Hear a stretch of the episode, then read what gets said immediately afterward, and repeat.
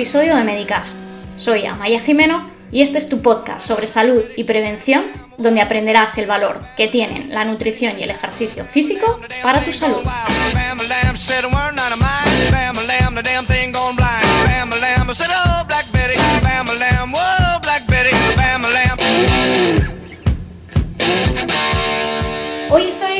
Con dos personas muy especiales que conozco hace relativamente poco tiempo, pero que son muy activas en las redes sociales en torno a este movimiento de la actividad física y el deporte junto con las mejoras en, salud y que hoy les he pedido que nos acompañen para explicarnos unas características muy particulares del entrenamiento y la salud, que son los síndromes de sobreentrenamiento y algunas otras cosas relacionadas que pueden ir junto con esta, con esta situación. Tenemos con nosotros a Quique Carmona Velasco y a Miguel Valdevira Pumarino, aquí que creo que lo digo todo bien, sí.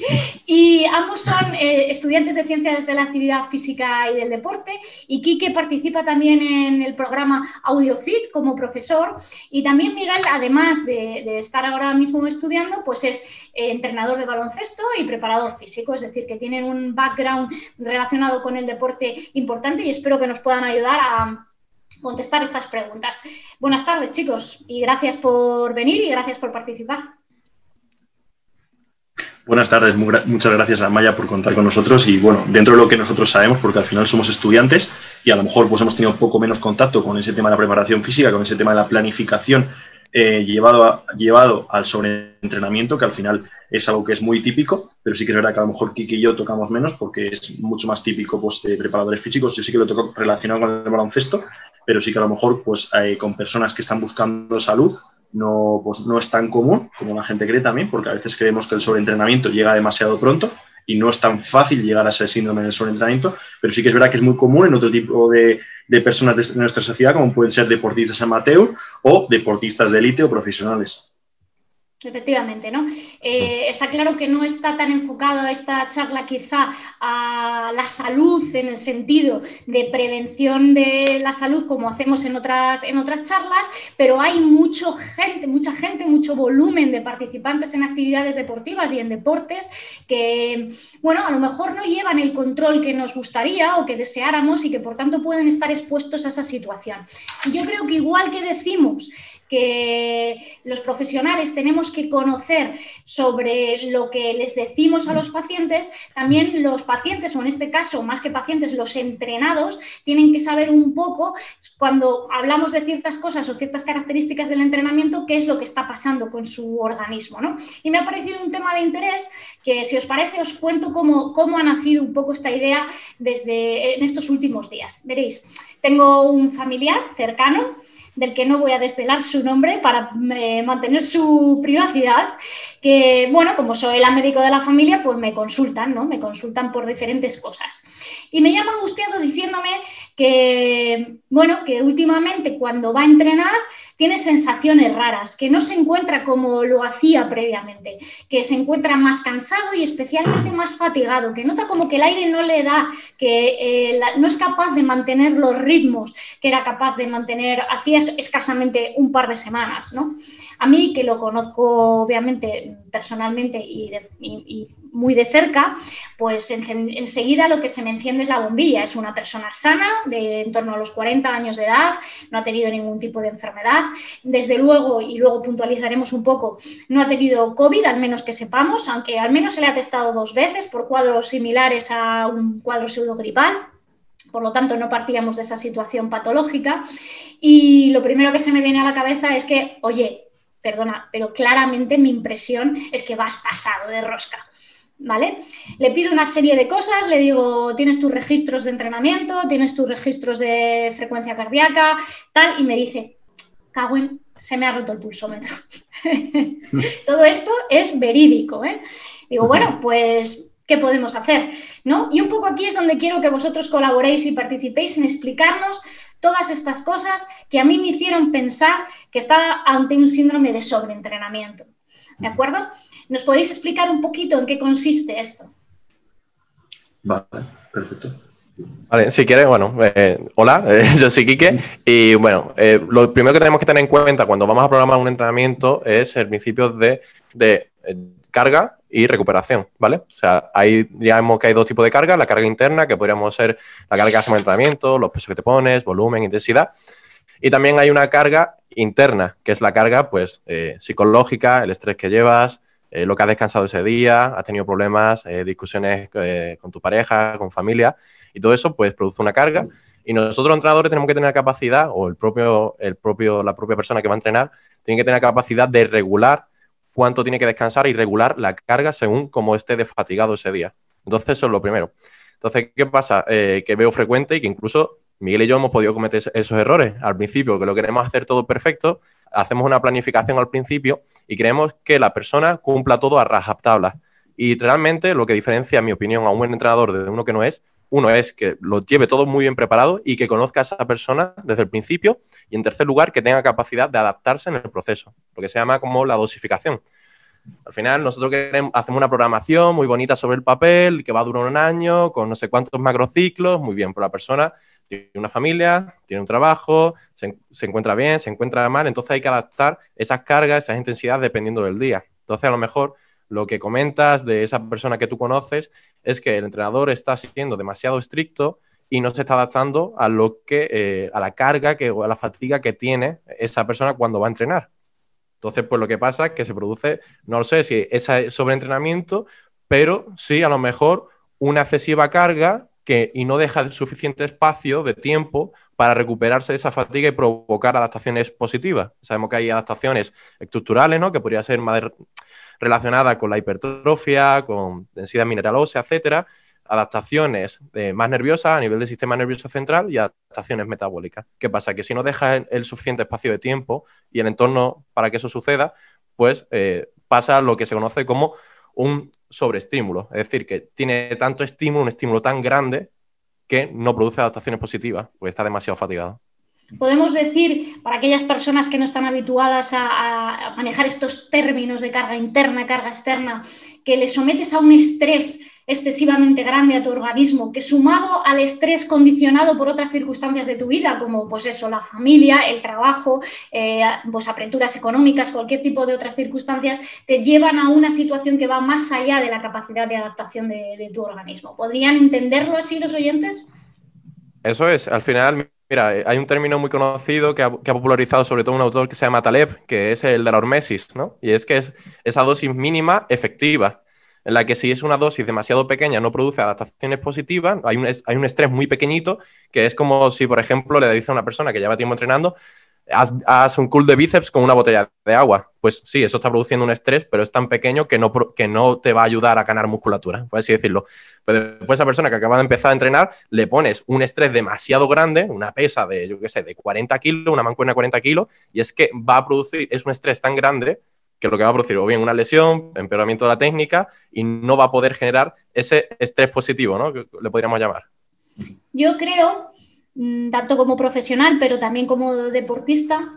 Que, y lo que decía antes y lo que siempre, eh, la línea argumental que siempre tengo, ¿no? de empoderar a los pacientes, pero también al, en este caso al entrenado, en, en, conocerse a sí mismo y en exigir eh, que la persona que está enfrente sea una persona responsable ¿no? de lo que está haciendo.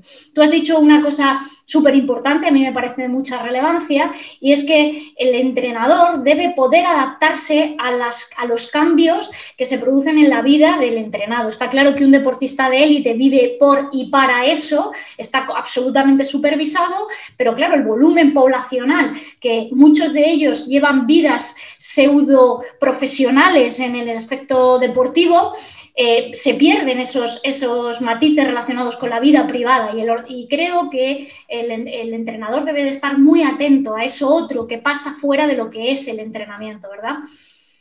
Eh, en ese sentido, ¿vosotros creéis que alguien que está siendo entrenado debe desconfiar de un entrenador que no le pregunta por esos aspectos de su vida o le tiene que hacer al menos reflexionar sobre esto? Yo creo, yo creo que está claro, porque como ha comentado Quique, ha comentado mucho el factor externo, que es todo lo que un entrenador debe controlar, que eso está claro que casi todos los entrenadores lo, controlamos, que es el volumen, la duración, la intensidad, la densidad, esa carga de entrenamiento, que al final la carga de entrenamiento son un estímulo que planificamos y que, y que está pautado para generar una fatiga, pero que es una fatiga que se puede recuperar a lo largo de un tiempo y que están pautados esos tiempos de descanso. Pero luego está toda esa carga interna del deportista, de la persona que la que tú estés entrenando, que puede ser deportista de élite, amateur, o bueno, una persona que quiere ganar salud, que es esa parte que es la carga interna, que muchas veces nosotros, incluso como entrenadores, no lo controlamos suficiente y que, por ejemplo, está viendo que en equipos de alto rendimiento y no de tanto de alto rendimiento se controla. Y esto se suele controlar pues, con la frecuencia cardíaca y el test de RPE, ¿vale? Que el RPE es, es el test para ver esa persona eh, cuál eh, bueno, vamos a explicarlo así, es una tabla del 1 al 10, más o menos, se suele hacer así, eh, con la que tú ves esa percepción del esfuerzo de la persona en cuanto a esa carga o ese estímulo. Entonces, las dos cosas unidas, esa frecuencia que nos, nos deja ver el sistema fisiológico del deportista, más ese test de RP que nos deja ver tanto ese sistema fisiológico, porque él ve de, de cómo de qué esfuerzo provoca esa carga en su sistema fisiológico, más también ese ese estímulo psicológico del deportista, pues es lo que nos da al entrenador lo que debería hacer, como dice Quique, que una tabla no fuera, no se convirtiera en un macrociclo, microciclo anual, sino que fuera algo adaptable a la persona que tienes eh, como deportista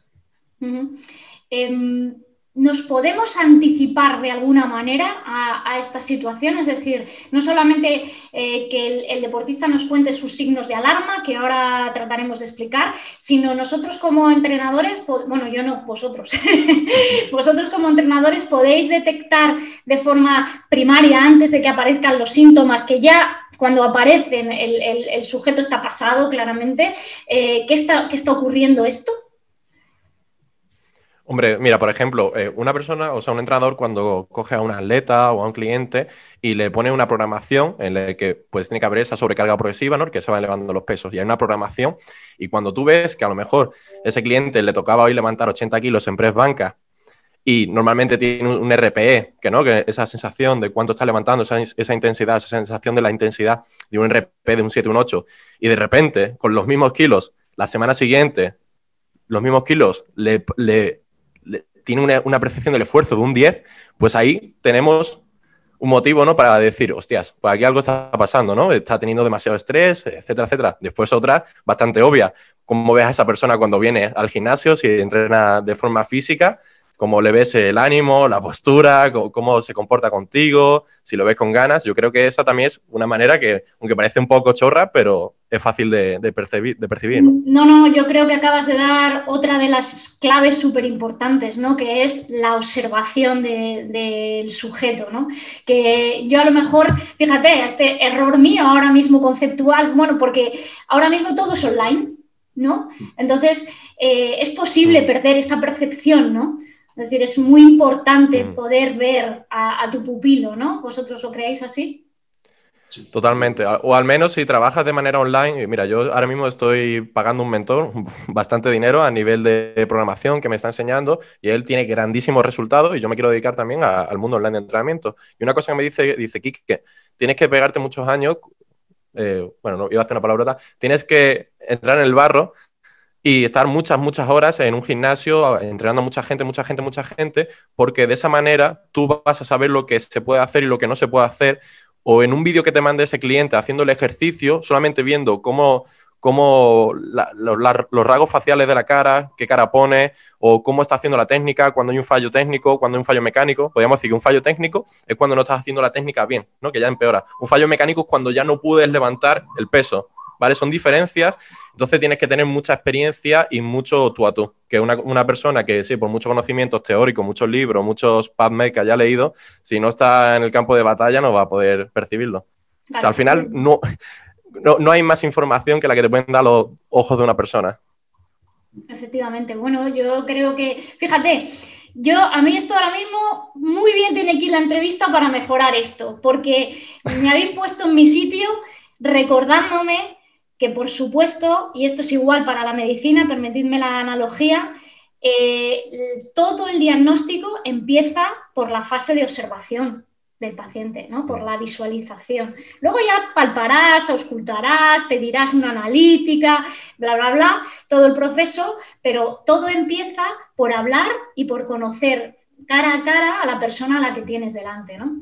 efectivamente, a lo mejor si este entrenador hubiera hablado con mi familia, bueno, con mi familiar, sobre cómo se encontraba en los días previos, si le hubiera visto entrenar, a lo mejor hubiera podido prever ¿no? esta, esta situación, efectivamente, muy bueno.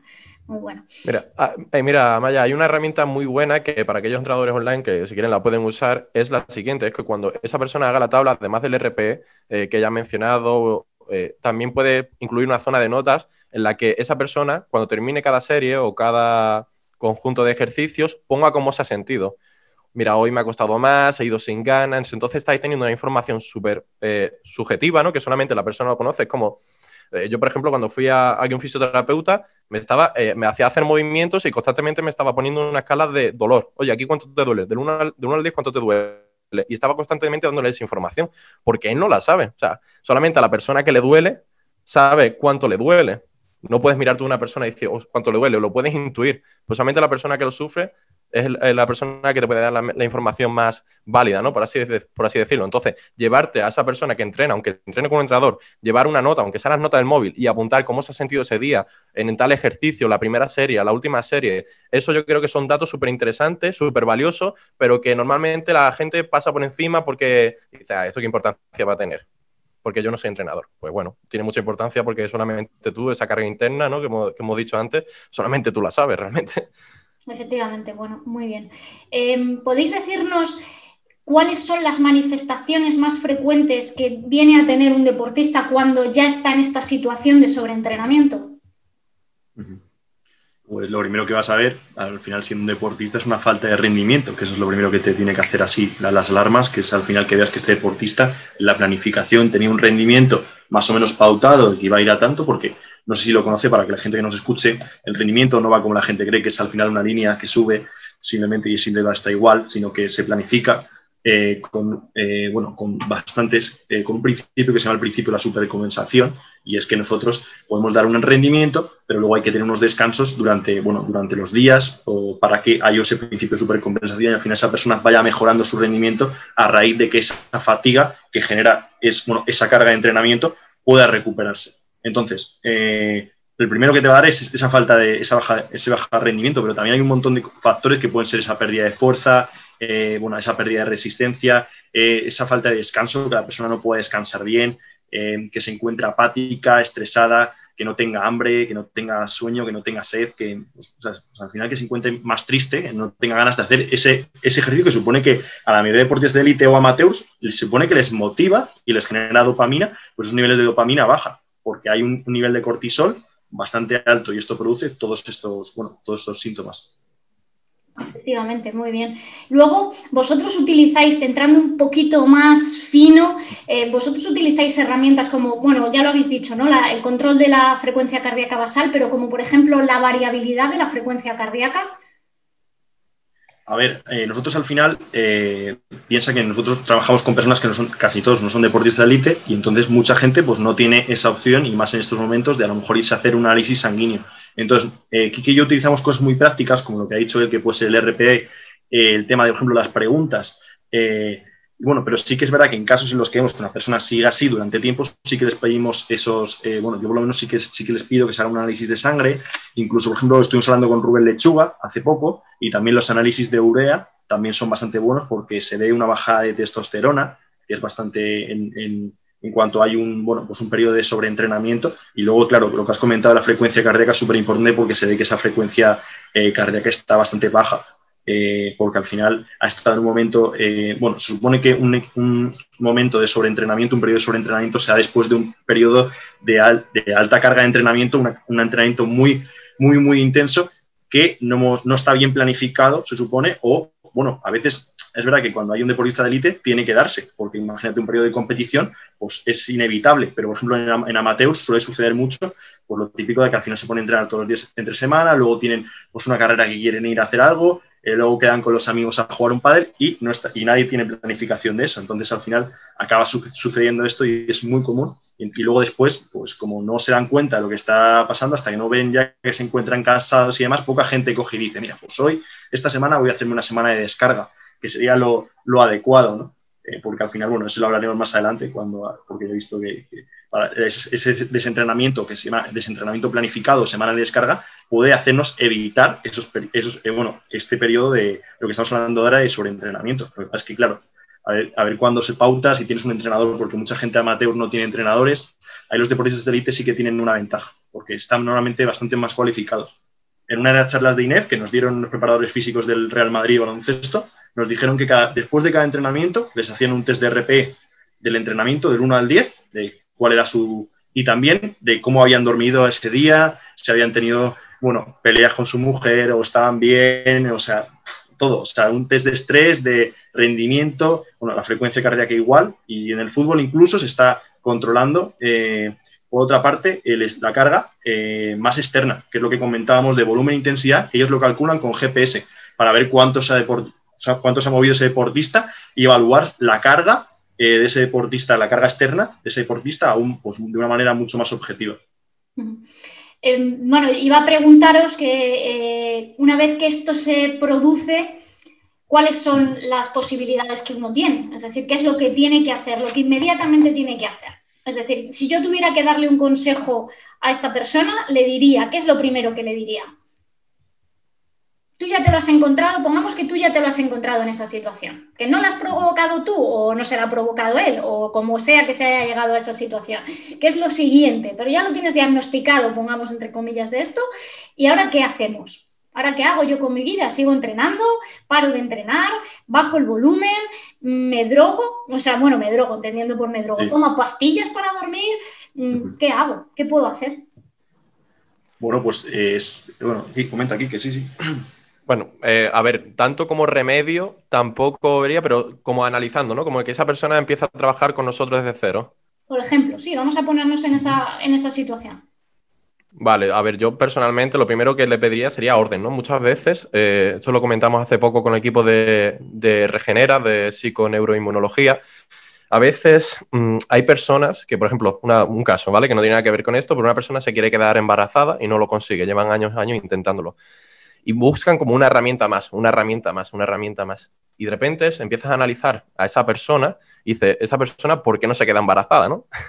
y, empieza, y tienes que analizar su vida. Oye, ¿de dónde viene? ¿no? Y a lo mejor viene de que tienes un trabajo súper estresante, de que no está muy bien con su pareja, de que no, le da la luz, por lo tanto no, no, se expone a la luz solar, no tiene, sintetiza vitamina D, eh, come mal, no entrena. Entonces están buscando algo más, ¿no? Algo más. Y a veces lo que hay que hacer es ordenar, poner orden en su vida y a lo mejor muchas cosas que tienes en tu vida empezar a quitarla, entonces a vaciar.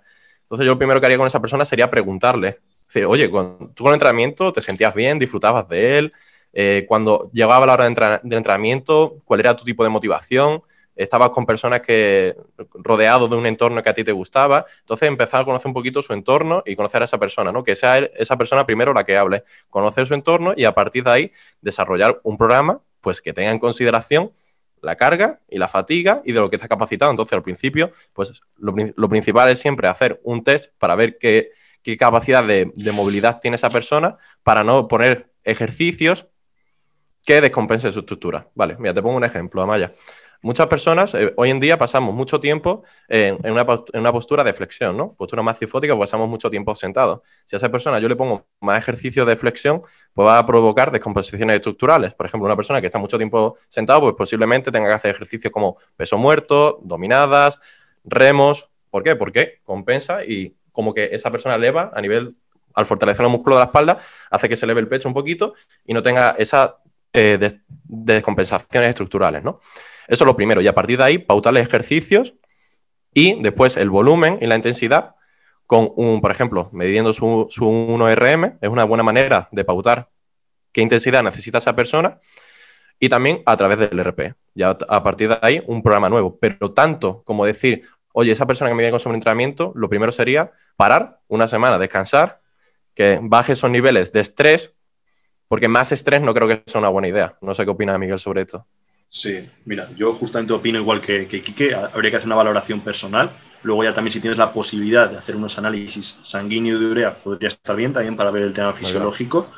Y bueno, pero anda nuestro caso, nuestro caso, el Kike y el mío. Es que, claro, yo digo, un, entrenador de a pie, ¿qué capacidad tiene un entrenador de pie de formación a nivel de interpretar análisis?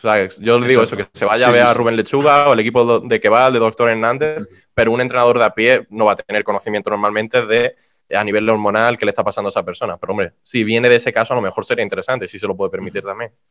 Está claro, mira, al final lo, que hay que darse cuenta es que cuando estamos en un, estado de sobreentrenamiento, lo que he comentado Kike del estrés, es que al final lo que desencadena todo es que hay unos niveles de cortisol brutales. Entonces, lo que sí que hay que pautar, yo creo que es 100%, es una semana de descarga estratégica, una semana de, desentrenamiento de 9 a 12, a 12, días, que no va a producir para nada una pérdida de masa muscular, una pérdida de fuerza, una pérdida de nada, porque no a 12 días no hay pérdida de nada, sino que lo que va a hacer es que baje esos niveles de cortisol y luego dentro de ahí sí que se pueden pautar cosas que puede hacer eh, pues, la persona, que seguramente estos, estos consejos serían más individualizados, pero que, por ejemplo, eh, durante esa semana durmiera, pues en vez de dormir de 7 a 8 horas, que durmiera de 8 a 10 horas para, pues para ese descanso, mejorarlo. Eh, luego también, que si no puede dormir porque tiene unos niveles de cortisol por las nubes, pues que tirará de sustancias que le ayuden a dormir, que baje, que baje esos momentos de, de, perdonad, que me ha salido un, una cosa en el ordenador, eh, que, eh, que, bueno, si tiene que tomar algo de melatonina o ashwagandha, la ashwagandha aparte también para, el nivel, para los niveles de estrés, para regular el cortisol, eh, es un adaptógeno brutal, o sea que a lo mejor sí que la podríamos meter a algún adaptógeno, pero si intenta, si puede dormir de manera natural, que duerma de manera natural. Luego ya eh, si hay que darle adaptógenos, pues eso sería otra, otra cosa. Luego, lo más importante de todo es que el deportista deje ya de un lado lo que diga el entrenador, yo creo, en este sentido, y que escuche a su cuerpo, que eso es lo que también suele pasar, que es muy, muy, muy típico, que, que al final el, el, pues el deportista cae muchas veces no, tengo una competición ahí, no pasa nada si haces un, a lo mejor no, no tiene por qué haber, haber una baja de rendimiento si haces una semana de descarga. Lo que pasa es que sí que es verdad que yo creo que lo primero que tienes que tener en cuenta cuando tienes un buen entrenador es que tienes que hablar las cosas con tu entrenador y tienes que llegar a pactos porque, porque eso también es muy típico, que el entrenador te paute unas cosas que tú hagas otras o que no estéis, estéis disconformes y eso siempre al final pues, va a acabar acarreando pues, un problema para el deportista. Y luego también diría, por ejemplo, eh, hidrátate bastante, ya que eh, cuando estamos en un proceso con el cortisol muy alto eh, y cuando estamos en un proceso de sobreentrenamiento, la sangre, ¿a dónde va a ir?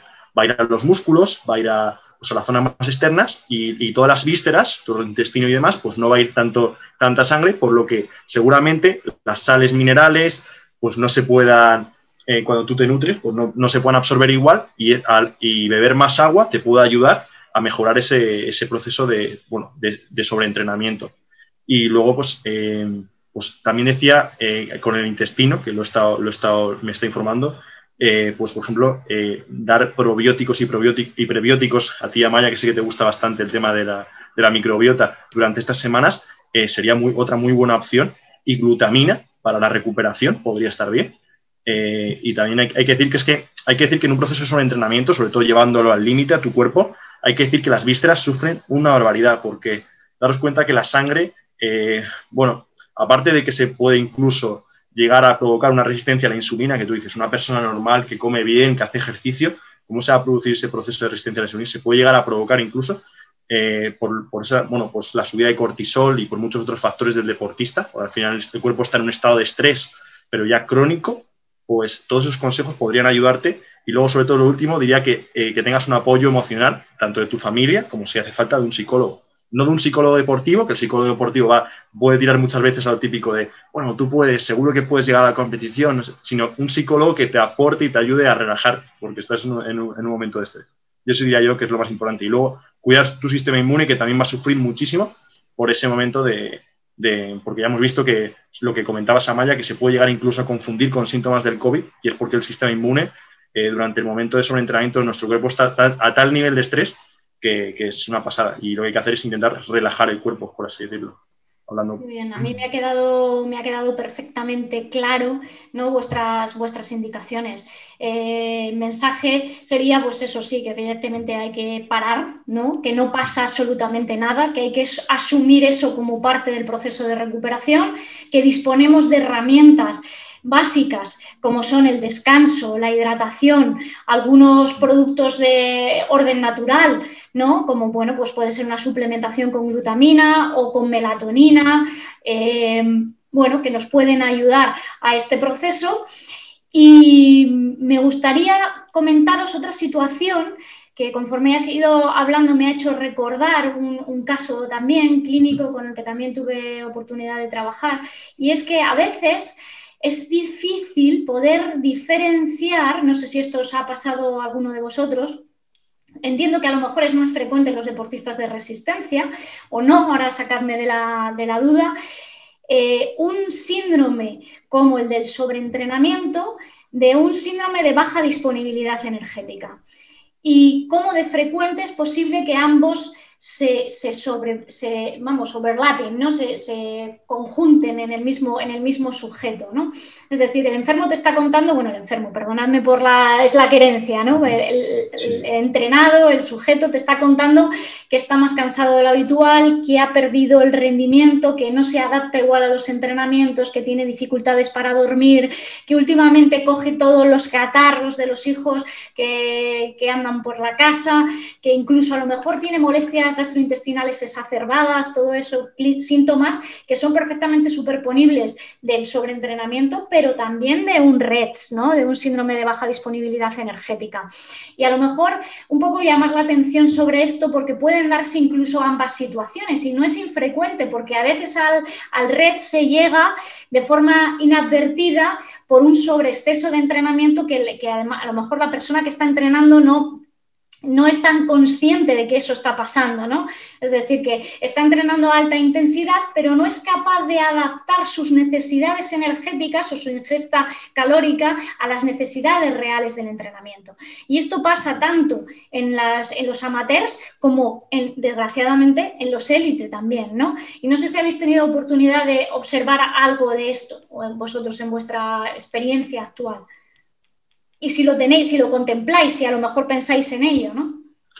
Hombre, a ver, yo te puedo dar mi, experiencia personal, que es que fue que, no sé si le habrá pasado Quique, que en los primeros años de INEF tenemos una carga de rendimiento, bueno, o de entrenamiento muy alta, sobre todo si tú eres una persona que ya hacías deporte, porque normalmente la gente que entramos en CAFIDE son personas que entrenamos, y nosotros, por ejemplo, yo por las mañanas tenía que hacer pues, en torno a, tres, a dos, tres horas de mínimo eh, pues, de todos los deportes que damos en los primeros años de INEF, más mi carga eh, por las tardes de baloncesto, más entrenamiento de fuerza, que en, esta época, fíjate, entrenaba poco la fuerza, que era también un error, y al final también pues fue una época en que aprendí a comer, eh, me, volví un poco talibán y a lo mejor pues hacía cosas que no tenía que hacer y al final todo esto derivó en una lesión, bueno, y aparte que es que, es que estaba en un déficit calórico, yo creo, por brutal, porque pasar de comer comida menos, menos sana, comida, comida más sana también, pues eh, es baja, baja las calorías que ingieres al día y tienes que comer más. Y en ese caso, con toda la carga de entrenamiento que tenía,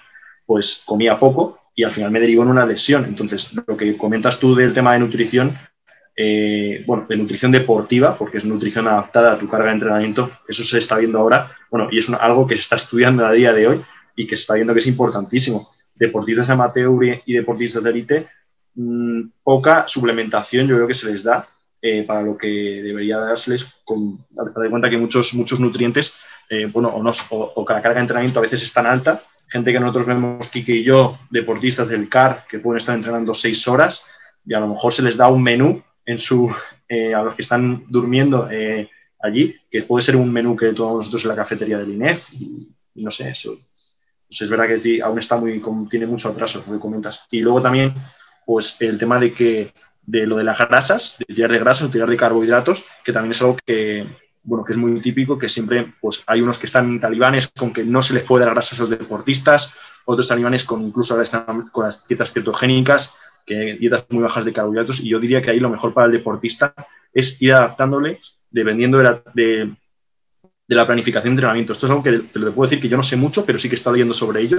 Y, por ejemplo, a los ciclistas ahora mismo en etapas cerca del, tour, antes de competir, se les, da más proteína y grasas y luego cerca de la, etapa en la que van a competir ya se les sube la, cantidad de carbohidratos para que el cuerpo pues coja la energía de grasas y carbohidratos. Pero al final, lo que yo diría que el único consejo que puedo dar es que, sea, que tu dieta sea flexible, que sea una dieta flexible y que al final no seas ni talibán de los carbohidratos ni talibán de las grasas. Las proteínas siempre tienen que estar altas y más si eres deportista. Pero hay mucha gente que, le da mucha importancia a los carbohidratos y otra mucho a las grasas y yo creo que tiene que haber un equilibrio y dependiendo también de, la etapa de entrenamiento en la que estés. Sí, Una periodización nutricional. Igual que se hace con la periodización del entrenamiento. ¿no? Has comentado, Miguel, otra cosa muy relevante, ¿no? La relación entre sobreentrenamiento y lesión. ¿No? A veces a lo mejor el primer síntoma es una lesión inopinada, ¿no? O sea, quiero decir algo que no se esperaba y que eh, de repente sucede y a lo mejor puede ser este el primer síntoma, ¿puede ser así? Yo diría que no, no es el primer síntoma. Es el primer síntoma que uno ya ve porque es el que ya te da contra. Es como un muro con el que te das. Pero te digo yo que normalmente todos esos síntomas que hemos hablado antes, como fatiga, apatía, que ya no te motive tanto la práctica del ejercicio, se dan antes. Otra cosa es que normalmente muchas veces los obviamos y decimos, bueno, vamos a seguir con el día a día, tendré una mala semana.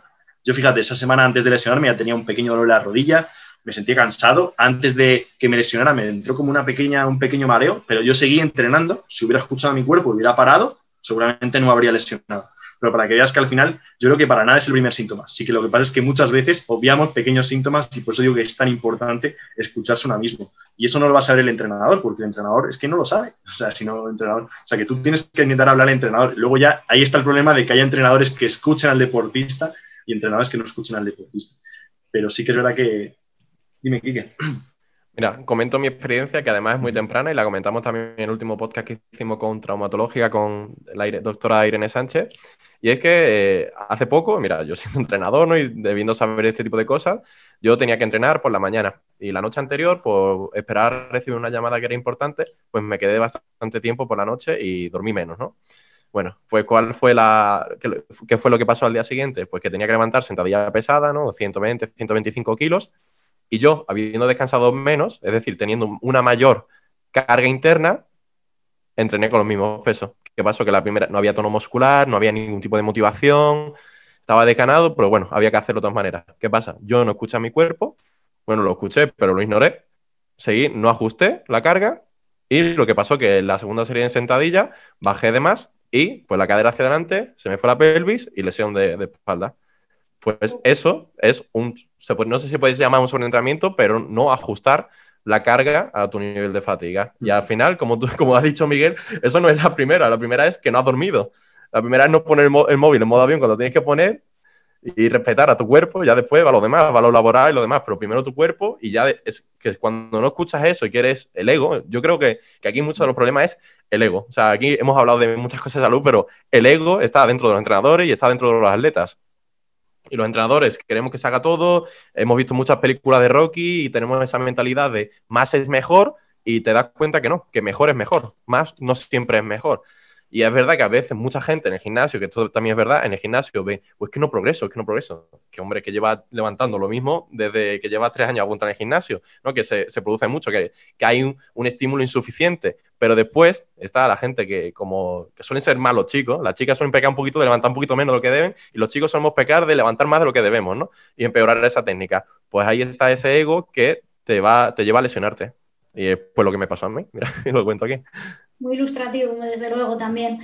Mm, quería abordar el tema justo al contrario también. Eh, lo ha comentado Miguel brevemente, que es el del desentrenamiento. Y, si, y lo ha comentado ya, que técnicamente lo llamáis desentrenamiento programado, pero que los que no nos dedicamos a eso es la semana de descarga o el parón de vacaciones. ¿Vale? Y, me gustaría que me explicarais pues cómo lo gestionáis esto con el deportista, porque yo que he estado en el otro lado y he sido una talibana del entrenamiento, a veces es muy difícil hacerle entender al entrenado que hay que parar, que es necesario bajar las cargas, que hay que hacer otros deportes, que hay que abrir la mente a otras cosas que no sean exclusivamente el entrenamiento, que hay que relacionarse con los demás y cómo lo gestionáis esto desde el punto de vista técnico, es decir, cómo lo planificáis y desde el punto de vista personal, cómo lo manejáis con el atleta.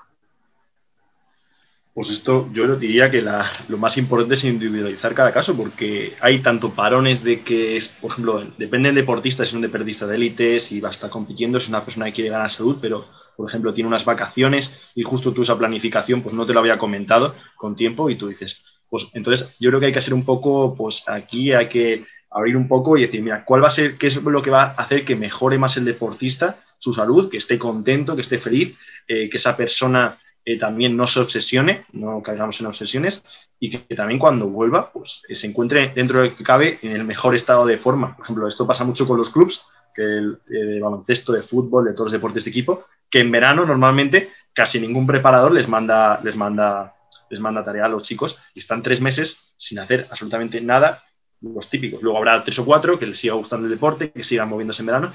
Entonces, cómo, pues dependiendo mucho de, cuál sea tu contexto, ¿no? Entonces, no es lo mismo nosotros la, capacidad que tenemos, Kike y yo, de entrenar a una persona individualmente, que esa persona nos dice, no me voy a ir de vacaciones, no voy a tener la posibilidad de ir a un gimnasio, pues decimos Kike y yo, pues haz un descanso activo, anda, muévete, intenta moverte lo que puedas, cuida más la alimentación si puedes, o si no, por lo menos, eh, bueno, pues intenta moverte más, andar, eh, intenta hacer otro tipo de ejercicio. A un deportista de élite que tiene que seguir con ese rendimiento bueno, al, inicio de la siguiente temporada en ese deporte. Entonces, eh, a ver, también hay que decir que el desentrenamiento no produce esos efectos negativos en tan corto plazo. La gente se cree que, por ejemplo, hay también mucha obsesión, como dice Quique, del ejemplo del gimnasio. La gente se cree que por no entrar una semana eh, o dos semanas, eh, pues nos, va a caer todo el rendimiento, no vas a poder volver a levantar lo que estábamos levantando, vamos a perder unos niveles de fuerza y de masa muscular tremendos, y no es así. A partir de la tercera o cuarta semana sí que ya hay efectos más, o sea, más negativos. La primera semana pues sí que hay una bajada ¿no? de, ese volumen máximo oxígeno, eh, luego ya también hay una bajada de, em, pues de la masa muscular y de los niveles de fuerza, y a partir de la quinta semana es cuando empieza a haber una bajada mayor. Pero, pero eh, al final ¿Cómo lo podemos pautar? Pues eh, yo diría que ese descanso activo es lo más importante, tanto si es eh, un deportista de élite como si es una persona del día a día. O sea, si, por ejemplo, es un deportista de élite, pues que se siga moviendo, que yo diría que ese entrenamiento de fuerza durante el verano, pues lo siga haciendo, lo siga haciendo para cuando haya ese momento de pretemporada en el que normalmente hay mucha carga, pues que venga mejor preparado y que no sea lo típico de cuando tú vas a volver a entrenar en, en septiembre, o en agosto, depende de cuándo empieces, pues que veas que están todos los niños ahogados, para que no te vengan así, pero para que pero tampoco, tampoco pueden estar, o sea, en verano pueden estar con su familia, pueden hacer cosas, porque la mayoría de ellos no van a poder hacer nada. Y luego, si es un deportista de élite que está pagando por ello, pues entiendo que los clubes sí que tengan un mayor control de, esto. Y al final, si es un deportista amateur, que es una persona que le gusta lo que hace, normalmente al, al revés, el entrenador le va a tener que decir para y descansa. O sea, que es o sea, depende mucho del contexto de la persona. Quique, eh, ¿cambia algo esto en los deportistas de resistencia y los deportistas de fuerza? Pues, a ver, sobre resistencia, la verdad que tengo. Para todos. Sobre resistencia tengo bastante desconocimiento, ¿no? yo correr no, lo llevo mucho, corrí la última vez creo que en la prueba de acceso de INEF, pero en entrenamiento de fuerza es verdad que se suele recomendar ¿no? que los mesociclos de cada entrenamiento, que son pues dos, suelen ser tres semanas aproximadamente, pues o bien o se hace eh, después un macrociclo, o sea, decir, digamos que mesociclos son tres semanas y macrociclos pues serían tres meses, ¿vale? Eh, pues que haya eh, periodos de descarga. O sea, que a lo mejor no deja de. Porque hemos hablado de una descarga o un periodo de descanso en el que no se, hace, no se hace nada, ¿no? Es lo que hemos estado hablando ahora mismo. Pero también eh, lo que se puede hacer es un periodo de descarga entrenando, pero bajando ese volumen o esa intensidad. Entonces, está bien esa periodización ondulante en la que sube a lo mejor la intensidad y el volumen está yendo para abajo y después sube el volumen y la intensidad baja. Entonces, de esa manera consigues recuperarte de esa fatiga, ¿no? esa fatiga residual, y cuando estás trabajando una cualidad, podríamos decir, ¿no? o una capacidad, estamos descansando más de la otra, y después cuando ya hemos descansado lo suficiente, pues subimos de nuevo con la intensidad y bajamos con el volumen. Entonces eso sería otra manera de programar la fatiga o de hacer una descarga. Después, pues bajar poquito a poco las dos y volver luego con una, una época más fuerte, ¿no? Al final, tanto fisiológicamente también como psicológicamente. Sea, todos sabemos que normalmente las lesiones vienen al final de los partidos o al final del entrenamiento, porque ya psicológicamente estamos fatigados y la, ejecutación de la técnica ya es muy, la ejecución de la técnica ya es muy mala. Entonces, por tanto, ahí vienen ese tipo de lesiones también. Bueno, muy bien. Eh, si llevamos esto al ámbito de la salud, también podemos hablar de desentrenamiento. Quiero decir, esa persona que en su vida diaria, pongamos edad media o edad media avanzada, 75 años, 80 años, que ahora mismo es lo que tenemos más frecuente eh, ingresado en el hospital, era capaz de subir tres pisos de escaleras y hacer la compra de forma autónoma y subir incluso esas escaleras cargado de algún, de algún peso ligero o más pesado, o por ejemplo de salir a jugar al parque con sus nietos, por ejemplo, y ahora sufre una hospitalización y pasa la mayor parte del tiempo en sedestación, en el mejor de los escenarios, pero probablemente en decúbito, y vuelve, sale del hospital y vuelve a intentar hacer esas actividades y no puede y no puede. Mm. Esto se podría entender también como un desentrenamiento y qué cosas podríamos hacer los médicos y el sistema para evitar que este desentrenamiento de nuestros pacientes se produjera, porque claro, cada uno entrena a un nivel. Eh, mi abuela que tiene 95 años no va a entrenar al mismo nivel que lo hago yo, ni yo lo hago al mismo nivel que mi madre, ¿no? Pero todos tenemos unas capacidades que perdemos y unas adaptaciones físicas que perdemos con el desuso. Entonces, eh, ¿qué se puede hacer? Sobre todo ahora hablando de los pacientes hospitalizados. Mira, eh, me parece muy curioso porque hace poco lo aprendí, el tema de que una persona cuando la escayolan, eh, por ejemplo las piernas, o tiene una lesión de cadera, la escayolan y pues no está apoyando, entonces pierde mucha musculatura, ¿no? Sobre todo. Entonces, ¿qué pasa? Que esa persona luego cuando va a volver a andar tiene que tener mucho cuidado con apoyar la pierna porque se puede hacer daño, muchos riesgos de fractura, etcétera, etcétera. Entonces, había una cosa muy curiosa que creo que te, va, a interesar, Maya, que es el hecho de que aquellas personas que aunque no se podían mover, no podían pisar, no podían hacer ningún tipo de ejercicio, aquella persona que imaginaba que hacía un entrenamiento, por ejemplo, hacía sentadillas, y comparaba con una persona que no hacía, esa persona tenía menor pérdida de masa muscular. Porque hace un entrenamiento mental, entonces se ve como, como, al final la mente, el músculo, las conexiones, como que se puede, incluso sin tú hacer una tensión mecánica, puedes mantener la musculatura y puede haber ahí pues un, una, mitigar ¿no? esa pérdida de masa muscular, es muy interesante. Y luego lo que comentas, a lo mejor de esa persona, pues tiene que ir muy poquito a poco. Al final, igual que al final, hay que programarlo todo, todo, y hacer una sobrecarga progresiva con todo. Igual que hacemos una sobrecarga progresiva con entrenamiento de fuerza, sentadilla, peso muerto, lo que sea, también hay que hacer una programación, una sobrecarga progresiva con los pasos. O sea, eh, Miguel y yo trabajamos mucho con el tema de la pérdida de grasa y una cosa que trabajamos mucho es también el, el NIT, ¿no? Aumentar el NIT, que es dar más pasos diarios pues no hay, no pasas de que esa persona está dando 4.000 pasos. Bueno, lo primero que tienes que saber es lo que está haciendo esa persona. Igual que una persona, pues lo que tú has dicho, ¿no? Que está hospitalizada, tienes que saber de dónde viene o saber de lo que es capaz. Oye, ¿qué, eras capaz de hacer antes? Y a partir de ahí, vale, vemos cómo estás y vamos a hacer una progresión poquito a poco. Pues al principio vas a dar unos pasos, te vamos a acompañar para que tú puedas dar estos pasos, porque estamos hablando de una persona mayor que ha sufrido una lesión, ¿no? Y que ha estado, pues poquito a poco apoyando, que tenga confianza sobre todo, porque una de las grandes cosas que se ha perdido es la función. Y por eso, normalmente, bueno, yo no sé si tú, que me gustaría saber tu opinión del típico método RISE, ¿no? De reposo, hielo, compresión y elevación, si no me equivoco, que el reposo lo que hace, una de las cosas que hace es que pierdas la función.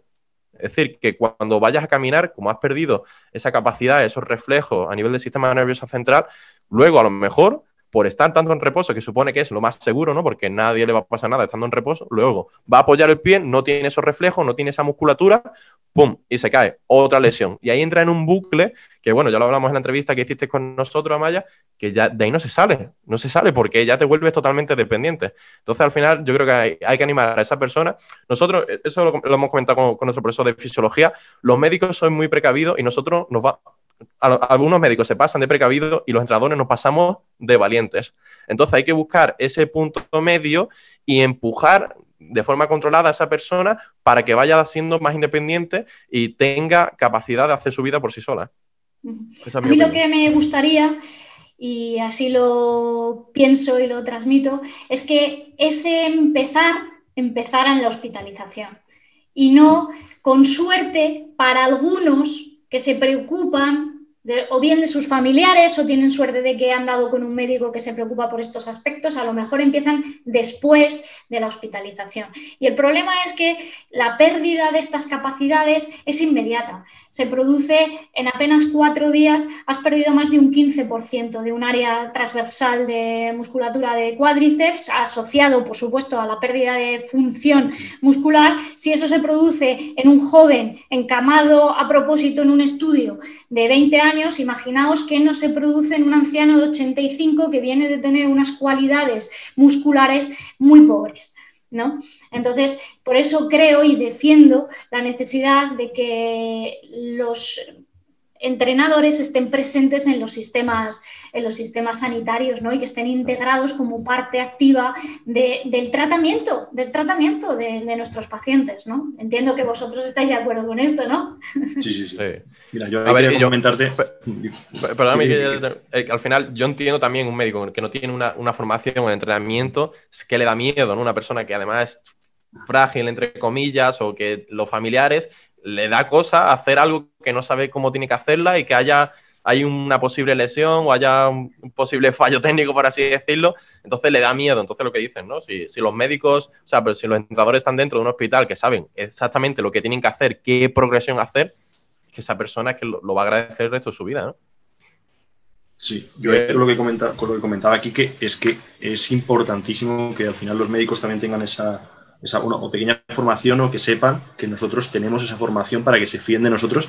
Y yo ahí sí que soy, o sea, yo diría que soy de las personas que me creo que, soy bastante valiente, porque sí creo que, por ejemplo, una persona que se ha roto, por ejemplo, una parte de, pues, del cúbito, por ejemplo, del brazo, eh, pues perfectamente podría estar intentando darse paseos, andar, mover el tren inferior, para que al final, porque no es lo mismo esa pérdida de masa muscular si estamos encamados, si estamos quietos todo el cuerpo, que si hay una parte de nuestro cuerpo que se está moviendo, aunque la parte afectada se mueva menos, que incluso se está viendo, por ejemplo, nosotros tenemos en la, en la, en la carrera una asignatura que se llama lesiones, que no sé si la tendrá este año Quique, en la que se comenta mucho el tema de que, bueno, de que eso ha evolucionado de una manera brutal y que está claro que, por ejemplo, las escayolas ahora mismo pues, están bastante desfasadas con los estudios nuevos que está habiendo en cuanto, por ejemplo, al tema de la inmovilización de una zona afectada.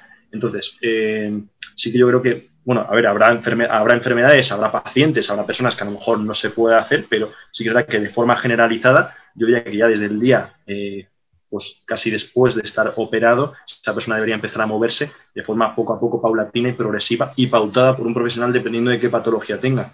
Mira, yo aquí te puedo dar el ejemplo de mi padre, que mi padre era una persona con obesidad, antes de cuarentena. Estuvo, al final, la cuarentena nos ayudó a unirnos y a tener más tiempo para que yo estuviera, pudiera entrenar con él que sabes que justamente las personas de nuestro entorno son las que menos se fían de nosotros, o sea, porque es muy típico que, tus padres no te, pues no hagan caso, tú dices, pero estás todo el día entrenando, sabes de entrenar y a mí me vas a entrenar, pues eh, tuve más tiempo para poder entrenar con él, aprovechó y adelgazó y él ya tenía una hernia inguinal eh, que no se había podido operar por todo el tema de la cuarentena y después ahora se lo ha operado. Y gracias a mejora de esos niveles de fuerza, eh, la recuperación ahora está siendo mucho más fácil de lo que habría sido en su momento. Incluso los médicos lo dijeron que tenía muy buenos niveles de fuerza y luego después de, operársela, al poco tiempo, pues hemos ido poco a poco progresando y ya no estamos haciendo los mismos ejercicios que hacíamos antes, pero poco a poco lo estamos progresando y eso va a hacer que seguramente su mejora sea bueno, eh, brutal de, en cuanto a tiempo, en cuanto a que se encuentre mejor y vuelva otra vez a tener esa movilidad, esa fuerza, esos niveles de fuerza de antes. Sin duda. Eh, está claro y podríamos resumir, yo creo, de forma general también este pequeño aspecto en que cuanto mejor sea la condición física de la que partamos antes de enfermar, no solo más tarde lo vamos a hacer, sino que si lo hacemos, la recuperación va a ser mucho más rápida y más funcional y más independiente y más autónoma. Y, eso es lo que tienen que entender, eh, yo creo que los que gestionan los recursos para introducir el ejercicio físico como un tratamiento indispensable para la salud. ¿no? que, es, en lo que estamos nosotros, digamos, ¿no? o en, la onda en la que estamos nosotros. Una última pregunta y os voy a pedir que me hagáis un resumen de todo lo que hemos hablado esta tarde, ¿vale? Que sería, ya que el sistema no, proporciona a la gente las herramientas necesarias para poder implementar todas estas cuestiones de las que estamos hablando, Estamos hablando ahora ya de salud, hablamos de, en concreto de las personas más mayores o de las personas que tienen más dificultades. ¿Qué podríamos hacer para que, qué podríamos hacer nosotros como profesionales, quiero decir, eh, para, intentar llegar a más gente posible, a la mayor gente, al mayor número de gente posible que se pueda beneficiar del ejercicio físico como, como píldora de la salud? ¿Estás tú diciendo como si fuésemos, si nosotros hiciésemos unas medidas o algo a nivel de profesional de cuando nosotros contactamos con un cliente o cómo? No, me pregunto, os pregunto que ya que el sistema hoy en día no se preocupa de proporcionar a, a las personas el ejercicio físico como una medida más de salud, ¿Qué se os ocurre a vosotros que se podría hacer, de qué manera se podría hacer con los recursos actuales para que el ejercicio físico llegara a más personas, para que la gente entendiera que el ejercicio físico es fundamental para nuestra salud? O sea, ¿qué cambios haríamos como en la sociedad, ¿no? O si fuésemos como un gobernante, por así decirlo. Vale, sí. ¿Sí? Eh, eh, sí. Vale, pues bueno. Dale ahí. Vale, pues a ver, una de las medidas sería promocionar, pues poner más facilidad, ¿no? Al final somos personas de contexto y, decía, eso decía un psicólogo, que decía que si quieres cambiar radicalmente tu comportamiento, tienes que cambiar radicalmente tu entorno.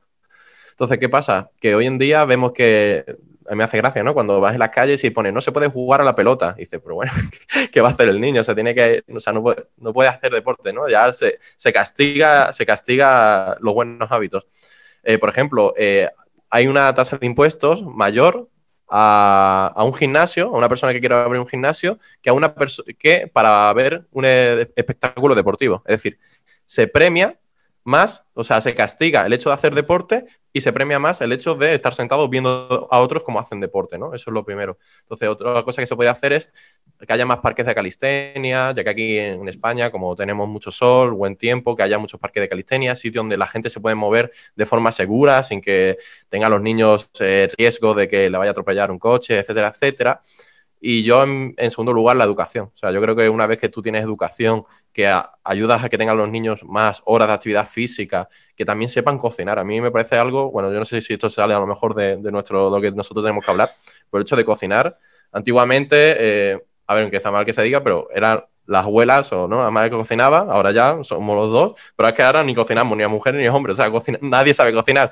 ¿Qué pasa cuando no sabes cocinar? Que te cocina, pues, eh, las industrias de los ultraprocesados. Entonces yo metería eh, algo que sea saber cocinar, de dónde vienen los alimentos. O sea, le preguntas a un niño de, de 8 años y te dice, ¿y, y, ¿y eso dónde viene? Y te dice, del supermercado. Ya no conciben que viene de, de una vaca, ¿no? Esa carne, que viene de, de, tal animal. Eso me parece fundamental, ¿no? Que tengan ese conocimiento, esos niños de ciudad que no, no son conscientes, ¿no? Dónde viene y no valoran ese tipo de cosas y después más horas de, educación física. ¿Por qué? Y dices, qué pesado soy con la educación física, meterla. Digo, ya, ya. Pero, ¿de dónde venimos? O sea, ahora veníamos nosotros de que las actividades, pues la mayoría de los trabajos eran todos, eh, necesitaban movimiento, ¿no? El típico fontanero, que agricultores, etcétera. Pero hemos pasado a una economía donde la mayor parte de, de los trabajos son de forma sedentaria, ¿no? La gran mayoría de ellos.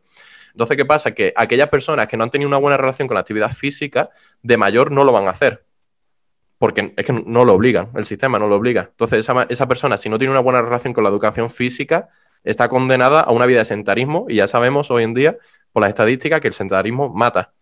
Entonces, que esa persona tenga una buena relación con la actividad física, que disfrute del deporte, que no lo, asuma como algo que es una tortura, que es pasarlo mal, que es sudar, no sino que, que, disfrute del movimiento, yo creo que eso es clave para que las personas después de mayor sean independientes y estén educadas, además de psicológicamente ¿no? y intelectualmente, también físicamente, que es algo que hoy en día se está perdiendo mucho.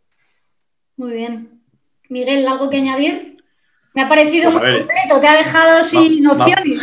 No, no, tengo, tengo cosas que podría añadir. Aparte de poner más, horas de educación. Los, los, los somos muy competitivos, siempre estamos compitiendo entre nosotros. No, y sobre todo que hay muchas cosas que podemos cambiar y bueno, el tema de la divulgación es importantísima, pero no solo aumentar esas horas de educación física, sino enseñar a los niños que no solo existen deportes, sino que también existe actividad física y que esto da salud. O sea, los niños, ¿en qué momento hemos ido al instituto y nos han enseñado a, bueno, pocos, pocos eh, profesores de educación física te enseñan a hacer flexiones, te enseñan a hacer ejercicios que te pueden ayudar en el día a día, bueno, y sobre todo te enseñan que eso te puede dar salud y luego, por ejemplo, temas como lo que, ha comentado aquí, que de los parques de Calisteña, añadiría que nos dejemos de esos parques para personas más ancianas en los que damos vueltas con una ruletita y los cambiamos por un parque de calistenia adaptado. Incluso te voy a decir que, por ejemplo, en otros países de Latinoamérica que están por debajo de nosotros en muchas otras cosas, están por delante nuestra. En cuanto a, por ejemplo, en Colombia hay gimnasios al aire libre, con el clima que tenemos en España, con máquinas de ejercicio para que la gente pueda hacer ejercicio al aire libre y sean personas de todas las edades. Luego, en cuanto al tema de los impuestos, añadiendo a lo de los impuestos, que sí que es verdad que, es, una cosa que también lo pienso y, me, fastidia, también que los gimnasios enfoquen eh, su publicidad no solo a personas jóvenes para ponerse fuerte, para que tengan unos niveles de masa muscular muy fuertes, sino que lo enfoquen también a mujeres para que entren fuerza y a personas de otras edades que pueden ser personas mayores como que al final lo que eso, lo que ahora mismo causa es que crea rechazo a gran parte de la población a ir a los gimnasios cuando debería ser un sitio eh, en el que hubiera gente de todo tipo, simplemente intentando ganar salud, lo primero, luego ya que el rendimiento viniera después y, la, y la estética viniera después, pero que ese, ese bueno, simbolismo ahora mismo del ejercicio en el gimnasio con la estética lo primero, yo intentaría poco a poco desbancar y que primero se viera que es la importancia de la salud y esto que se tiene que ver en televisión y luego que se dejen mitos que sigan habiendo, que se dejen de compartir la televisión mitos que se ven a día a día, que la, televisión y la radio son dos medios que llegan a muchas personas con las que no llegamos nosotros, nosotros llegamos más a personas jóvenes, sino a personas adultas, pues que se comparta por ahí la, importancia del ejercicio físico que cada vez está pasando más, pero que bueno, tiene que dar un paso más para, para que vayamos a la par de otros países. Eso diría yo que es de las cosas más importantes. Bueno, y por último diría que ya que la salud es un derecho fundamental, pues que, los CAFIDE nos pudiéramos meter, la, igual que los nutricionistas y los psicólogos, que psicólogos ya hay algunos, pues nos pudiéramos meter en la sanidad pública y pudiéramos dar nuestra mano para ayudar a esas personas que necesitan el ejercicio en su vida, para prevenir enfermedades o para ayudar a, a curarlas. Eso, ahí terminaría con eso. Muy bien, perfecto. Eh, muy interesante todos los aspectos en los que, de los que habéis hablado. Está claro que el abordaje para mejorar esta sociedad tendría que ser multidisciplinar al final, ¿no? Es decir, hay que abordar diferentes aspectos desde las cosas más básicas como, como la educación, ¿no? Que decía, que decía Quique, a las cosas de más enjundia como podría ser terminar metiendo a, a los entrenadores en el Sistema Nacional de Salud, ¿no? Y entre medias un montón de propuestas que veo que tenéis, ¿no? Y que alguien debería hacerse eco de, todas, estas, de todas estas cosas que, pensamos, ¿no? Bueno, pues chicos, eh, llegamos un poco al final. Para aquellos que hayan aguantado, intentar hacer un resumen de lo que hemos estado hablando sobre el sobreentrenamiento y sobre el desentrenamiento para cerrar esta entrevista. ¿Empiezas tú, Kiki, o doy yo? Venga, bueno, pues fácil. Uno, primero, escuchar al principio a la persona con la que trabajas, que hable ella más que tú el primer día, por lo menos. Adaptar, conocer a esa persona, saber eh, desde qué punto parte, para poder así eh, darle una dosis óptima. Eso yo creo que sería la clave.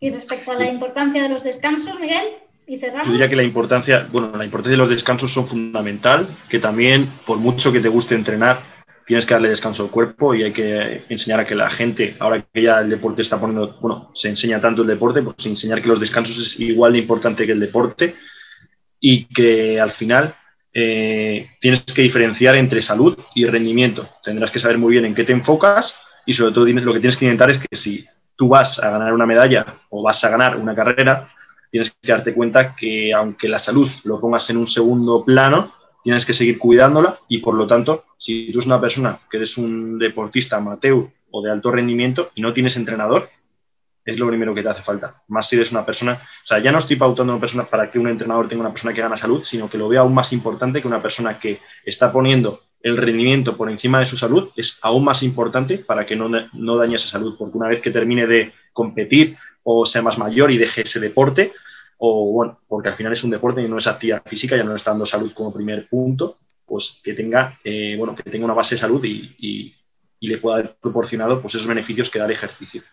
Muy bien. Si alguna de las personas que nos oye quiere revisar vuestro material, que es muy interesante, a través de otro canal o de otras redes sociales, ¿cómo puede hacerlo? Contarles un poquito qué actividad tenéis en, en las redes sociales. Bueno, pues mira, tenemos un podcast, gracias Maya por preguntar, en el que te conocimos a ti, que se llama arroba, bueno, el podcast se llama Entrenadores por la Salud Podcast, que lo buscáis en Spotify, en Apple Podcasts o en ebooks.